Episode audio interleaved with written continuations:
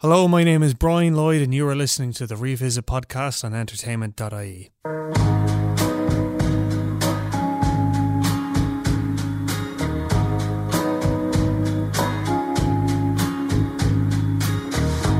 On this episode, I'm talking to fashion stylist and interior designer Jo Linehan about the movie The Bodyguard.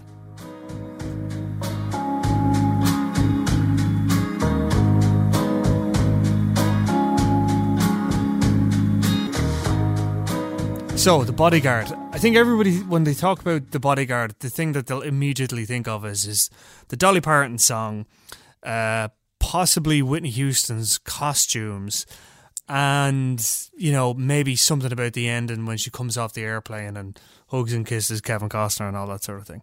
Um, these are all very valid things. I mean, I saw the movie a couple of a couple of months ago when we recorded this podcast with Jo, and that's pretty much all I can remember about it. There's no denying that The Bodyguard did have a massive, massive impact. I mean, you know, its box office was something like 411 million. It's become like the most associated movie with regards to Whitney Houston and her career.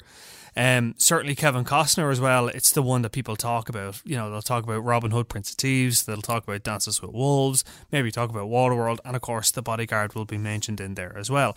Um, but as uh, you know, an actual, I guess, critical uh, acclaim for it, it didn't get anything at all. I mean, it's in the low 30s on Metacritic and Rotten Tomatoes. Uh, it received seven Golden Raspberry Awards, including Worst Picture, Worst Actor, and Worst Actress. And when you watch it, like, it's not really it's not good. Like it's not a good movie at all. Like it's very very cheesy, and it's very very predictable. And it's kind of telling as well that Lawrence Kasdan, the guy who wrote it, he wrote it in the 70s and he wrote it specifically for Diana Ross and Steve McQueen. Uh, now, Kevin Costner actually took that in inspiration, if you like, to heart because he cut his hair to resemble Steve McQueen and he kind of based all his movements and his dialogue on Steve McQueen. And, you know, Whitney Houston and Diana Ross, they are comparable talents in terms of, you know, they're both very well known singers, both, you know, crossover acts, and both were eager to get into acting. But beyond that, I mean, you know, I don't think they had much chemistry when you watch it. Like, it certainly doesn't show up on screen. Whitney Houston was good in it. I mean, I think she is able to. Obviously, you know, it wasn't much of a stretch to her. Imagine her playing a singer. She had her troubles with stalkers. That's you know, well known and well documented. And obviously that played into the film as well. So, you know, I mean, for everyone involved, there wasn't much of a stretch. It's just that the direction of it and Lawrence Kasdan's script was really, really predictable. Like you could just really feel the beats coming a mile off. You know, the idea of, you know, he's used to protecting corporate VIPs and now he's, you know, doing this thing for a, a singer that he doesn't even want and has no respect for and all this kind of thing it's fine, but you know, like it doesn't. It's maybe it's just because the bodyguard is such a well known and becomes such a part of popular culture that it now feels retroactively like it's been a cliche. But maybe in the nineties it wasn't. I, I, I can't really remember to be honest. Of course, the song is the thing that remembers. I Will Always Love You was originally recorded by Dolly Parton in the 70s. And it features in the movie quite a lot when Kevin Costner brings uh, Whitney Houston to a bar that he drinks in.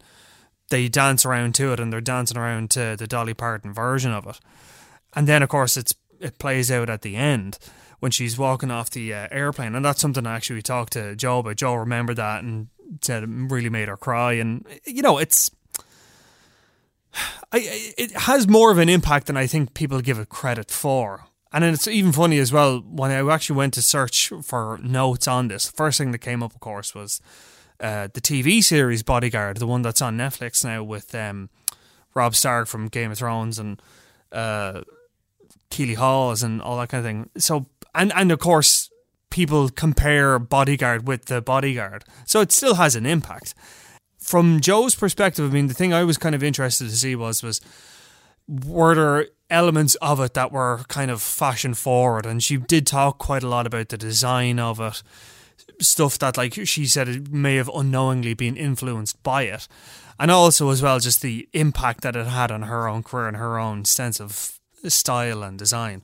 So uh, this is my chat with Jo Linehan about the Bodyguard.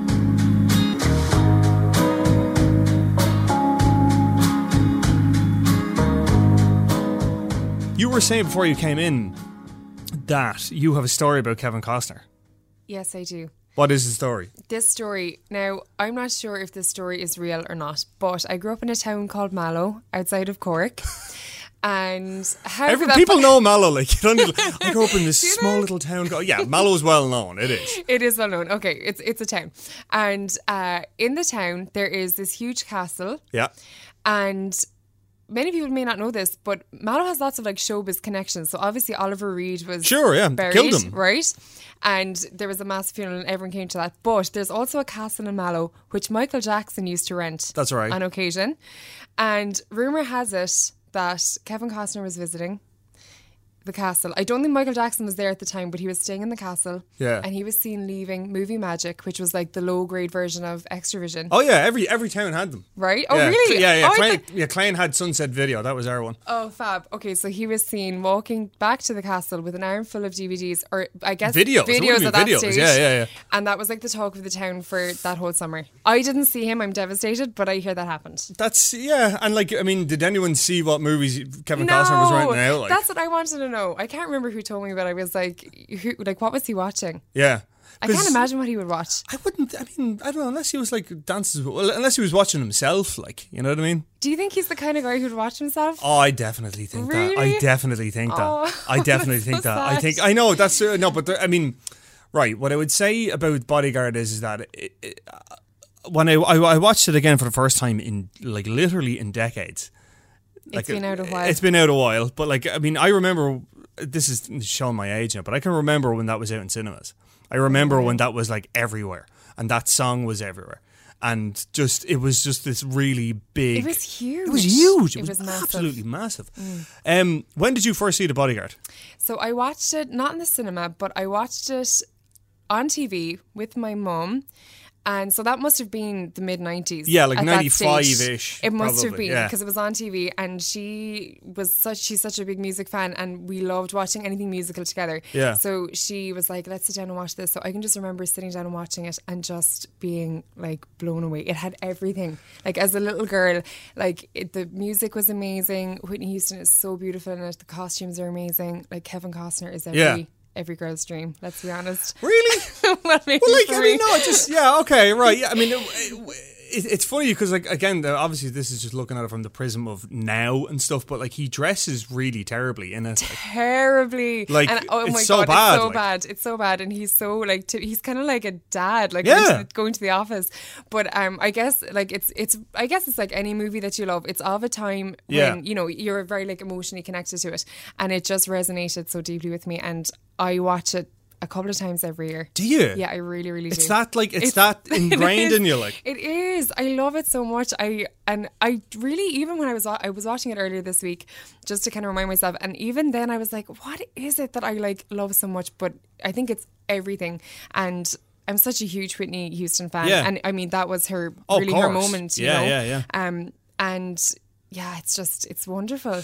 Can we talk about like just to drill, drill into Kevin Costner because I'm sure you probably know this already, but originally it was written for Diana Ross and for Steve McQueen. Yes. and that he actually like cut his hair to look like Steve McQueen, Yeah, and he he's basically it. and it's weird because like you're watching, it's like he's just being Steve McQueen in this. Like I don't Okay, know. Like, again, right? As an adult looking at that, I can be like, yeah, okay. But I guess at the time, not knowing that, I was like, wow, like he's so amazing. he's but so now I can see- mysterious. Yeah, like oh, he's so mysterious. He's saying nothing. Yeah, Ugh. he totally just stole that. Yeah, and I remember hearing as well that um the first couple of cuts of the movie were so bad that like audiences responded like so badly, like test audiences, that they completely recut it because Whitney Houston was so terrible in it. Yeah. but she was being coached by Kevin, so Yeah. I don't know who was leading who. yeah, like that's actually let's yeah, because like it, okay. Now I'm Be gonna honest. say no. it's I okay. will. You can you can hurt me. It's okay. No, no, no. I mean, like, it's a bad film. Like, it's a bad film. Like, it really is a bad film. Like, I, I, I mean, and don't get me wrong. Like, I, total, I totally understand there are terrible movies that you have this emotional connection with that sure. you just you're like, I know this is shit. I know this is a bad movie. I can't help myself. I'm really, really sorry. This is a toxic relationship. It is one of those. Yeah, it is. It is. And It like is. Whitney Houston, God bless her. I mean, I know she's dead now, but that woman couldn't act. No, no, and yet, like it did so well, and Oh, it yeah. did so much for her. Maybe, maybe films don't need to be that good to. Like, Oh, no, you know, God, no. You know, it was nice and like broad, um, but yeah, it is. It is a bad movie, but it just. I don't know. It, it just definitely struck a chord, and it still strikes a chord with me. I don't even know if it's that bad. Do I know it's that bad? I don't So know. it. You're like, you're just like, I don't care. I don't care if it is. No. You can't see it. No.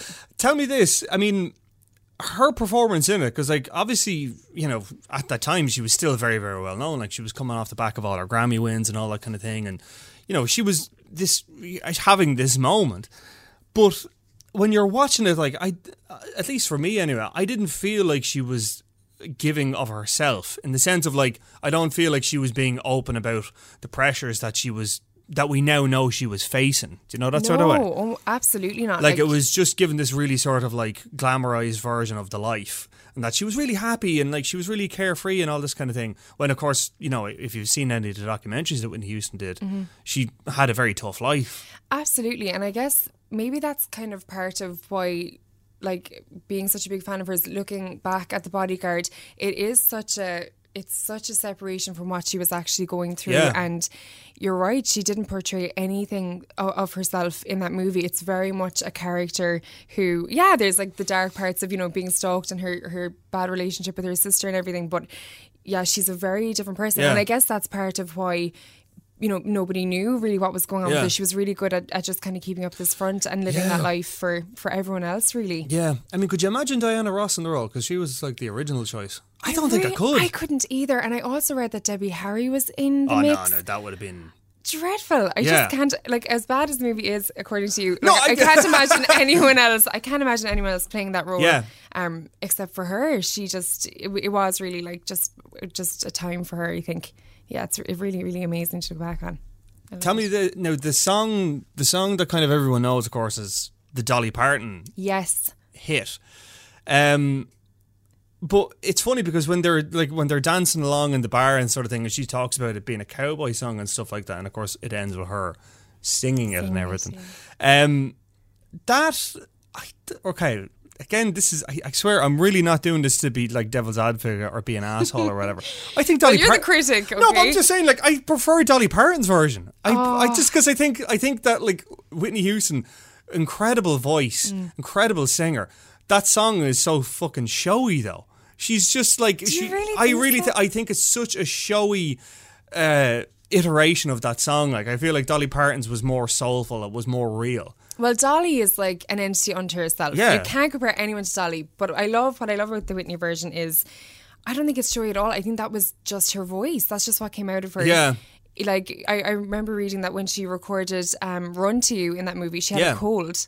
Like she was just so naturally Yeah. talented. So I, I I appreciate that, but no, I think that was just that's just her. It just came out of her her that way. voice. Yeah, absolutely. because it kind of it plays into it. The reason why I thought that it was so showy is because that really, and it's a very, it's a really small scene in it. But when the sister is standing outside and she's singing that gospel song or whatever it is, That's and so sad. it's a really sad scene. And then mm. Whitney Houston comes up behind her and then just totally, Takes the show. totally like just, just completely like sandbags her. And it's like. I was watching. It was like you know, your one was had a beautiful voice, but then your one just came in behind it. Was like, oh, oh no, it's my song. This that's the funny thing about her. Like she's a very unlikable Yeah. person in the movie. Like you constantly are kind of irked by her and annoyed by her actions. She treats Kevin so badly. Yeah, Poor Kevin gets kicked around the place. She's yeah, she's not a nice character at all.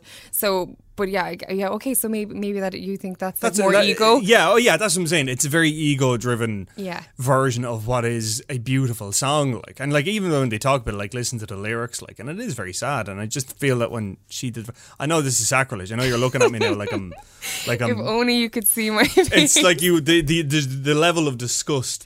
I, I, I love Dolly. I I'll I'll let you have that one. Yeah, okay. Um, speaking of like Dolly and fashion and what have you, um, the metal armor thing that she wore for Oh. Queen of the Night, um, I, I, I, I was watching. I, part of me was thinking, like, you know, Janet Jackson kind of did that a few years later. Like, I feel like there was a bit of a rip off there or something. There Or- totally was, and I heard that uh, that outfit appeared in some weird, like low rent sci-fi Yeah. TV something years later. But anyway, yeah, it was a total rip off, and I think even looking back on that, like it was, it was the costumes were amazing, Yeah. and that costume designer was kind of a no. I don't want to say a nobody. If she heard me, I can't even remember her second name, Susan something.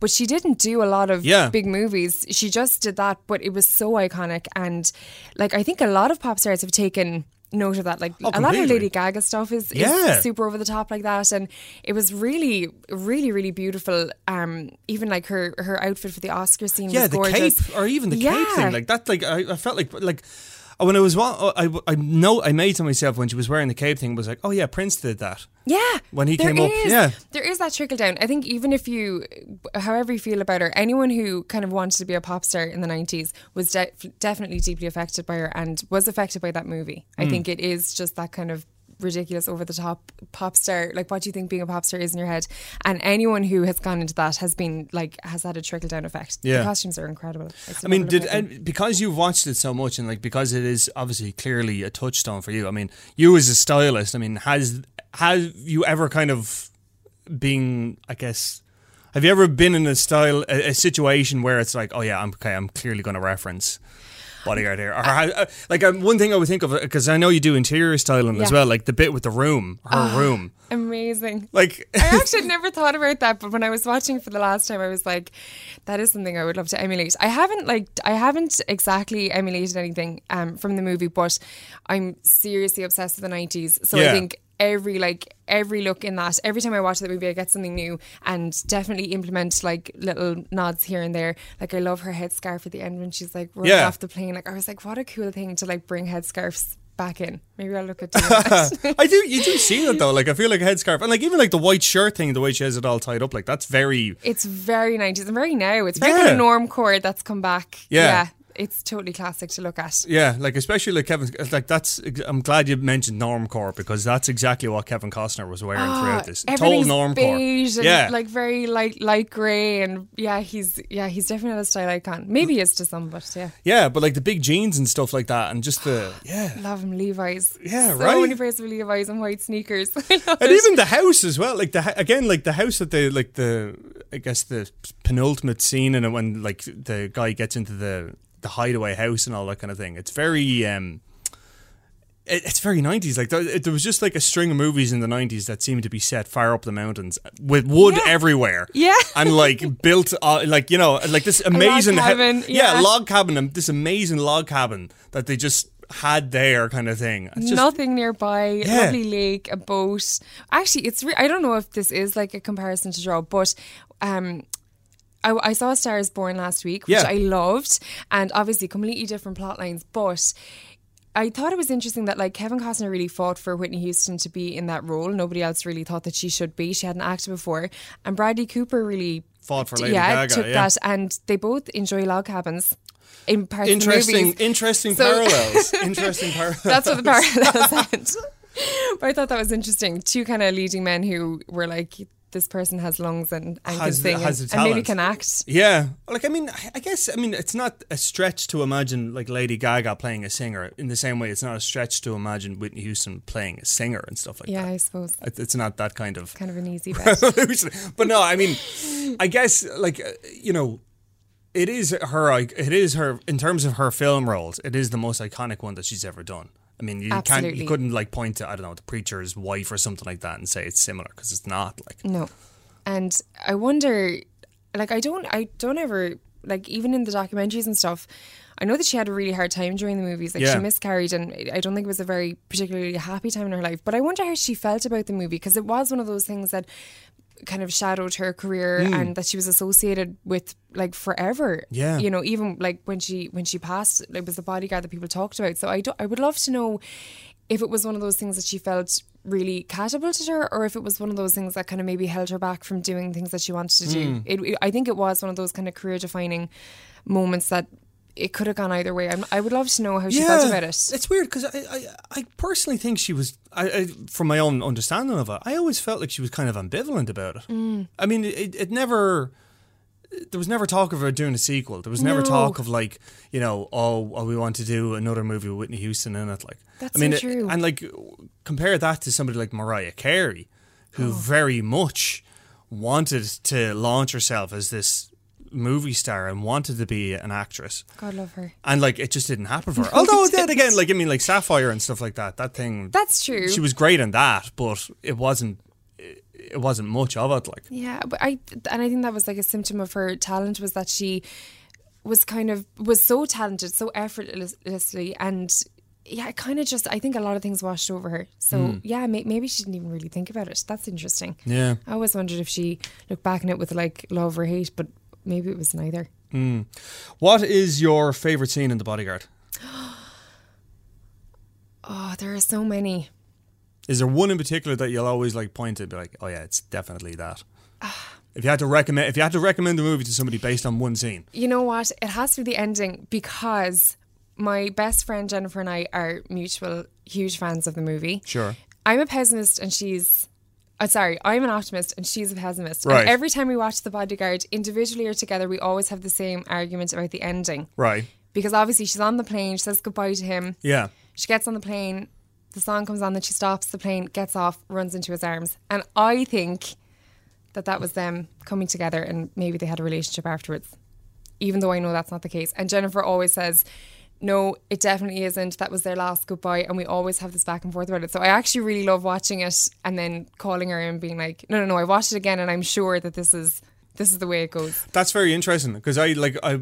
I would think they. I would be of Jennifer's opinion. I think that like that was the final kiss. That was them It kind is. of putting the button on the relationship. Yeah. And it's like they and like it, it even says in the song, "I will always love you." But Yeah, I'm, not what you need. See you later. Yeah, got what you I need. Know, Goodbye, like. I know, but a little part of me is like maybe she got the song out of it. You know, he's there doing his new job. Maybe she was like, mm, just giving him a little squeeze, like, see you later. No. no, no, not happening. Well, it's fun to discuss, and I think you can tell a lot about a person by which ending they choose. Thanks a lot, Jo. Thanks, thanks a bunch. Thanks for yeah, thanks For for, sure. really kind of pushing on that. Well, on that note, we're going to leave it there. Oh, that was Um, so lovely to revisit that with you. Was it? Yeah, Thank you. I Appreciate that. Um, Jo Linehan, thank you very, very much. Anything you want to plug before you go? not a thing. Not a Listen thing. to the show, all the episodes. Thanks a lot.